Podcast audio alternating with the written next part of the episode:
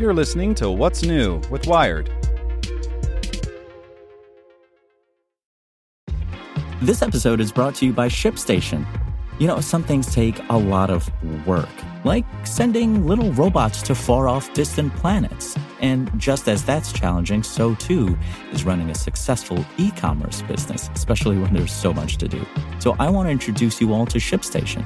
Now, I love using ShipStation because of its easy to use dashboard, which makes managing orders and printing labels a breeze and super smooth. Oh, and the customer service is just out of this world.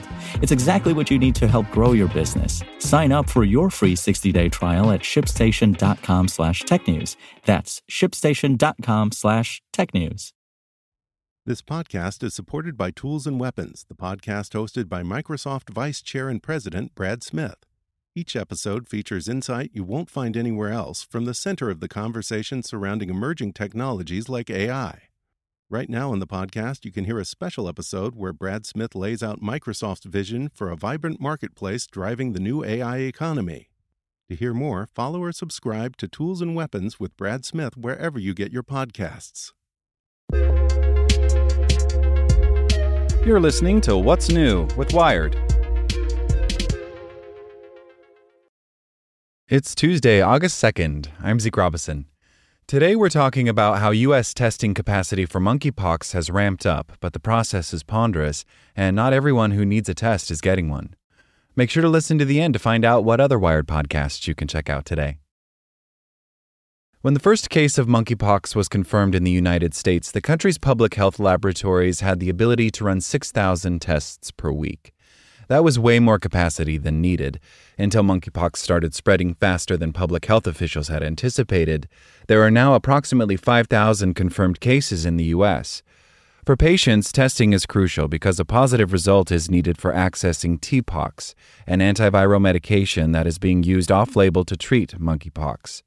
Having a test result is a self advocacy tool, says Keletso Makofane, an HIV epidemiologist at the FXB Center for Human Health and Human Rights at Harvard University.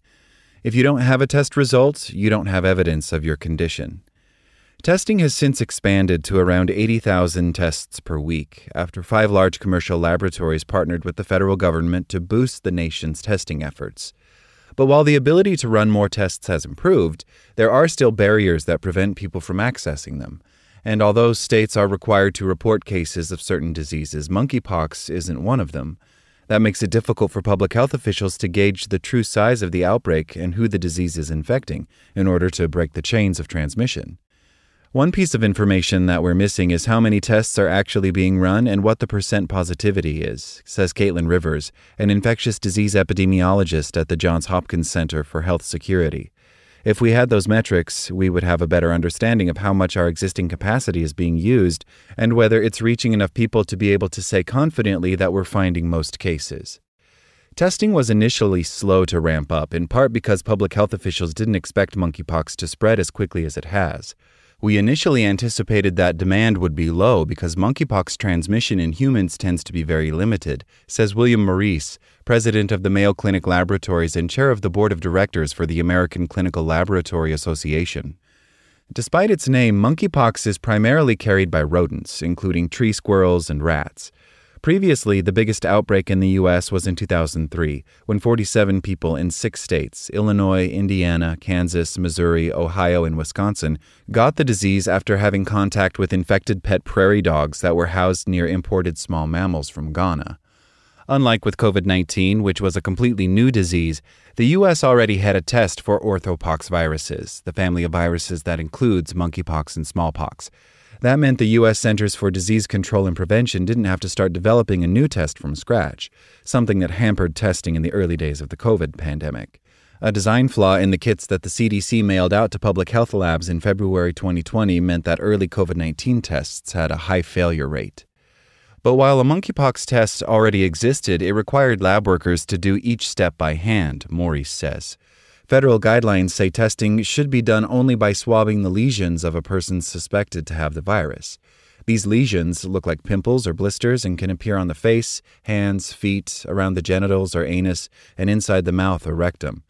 Then the swabbed samples undergo a PCR or polymerase chain reaction test, which involves extracting genetic material and amplifying it to look for the presence of monkeypox virus's DNA.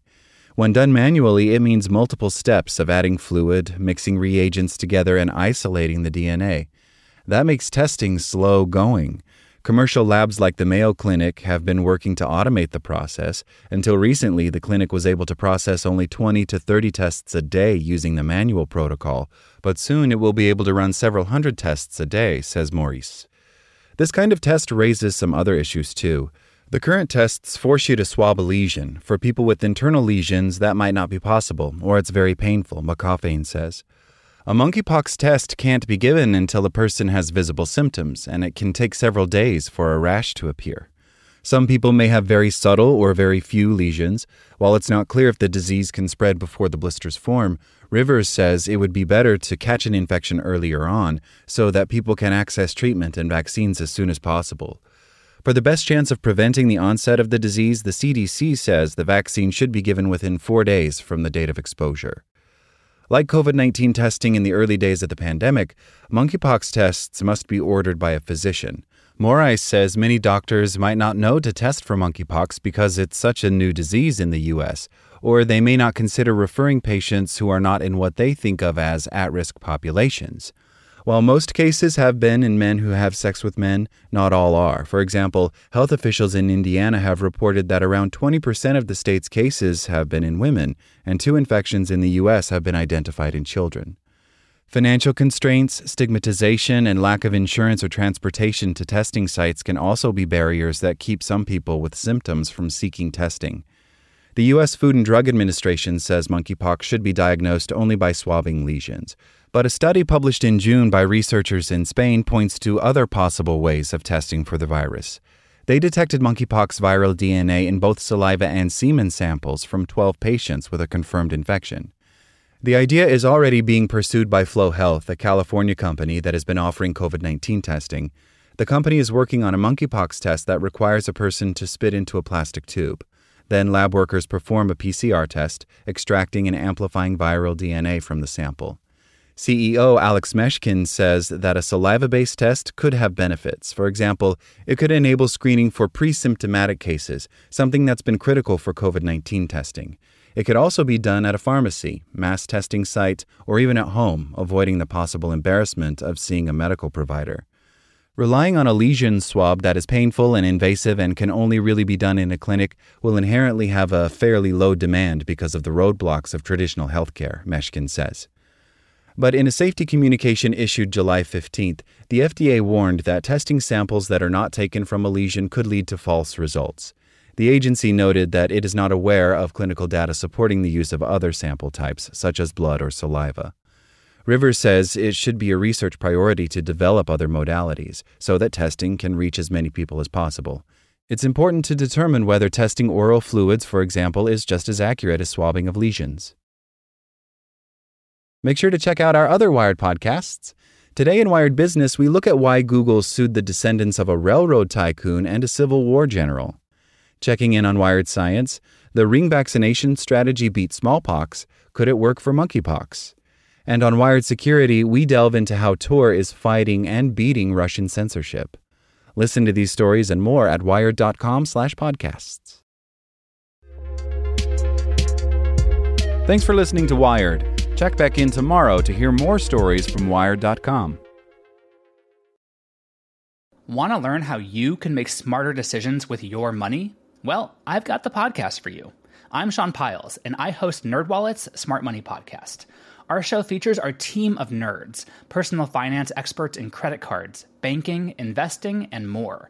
And they'll help you make the most of your money while cutting through the clutter and misinformation in today's world of personal finance. You'll get clarity on strategies to help you build your wealth, invest wisely, shop for financial products, and plan for major life events. Listen to NerdWallet's Smart Money Podcast wherever you get your podcasts.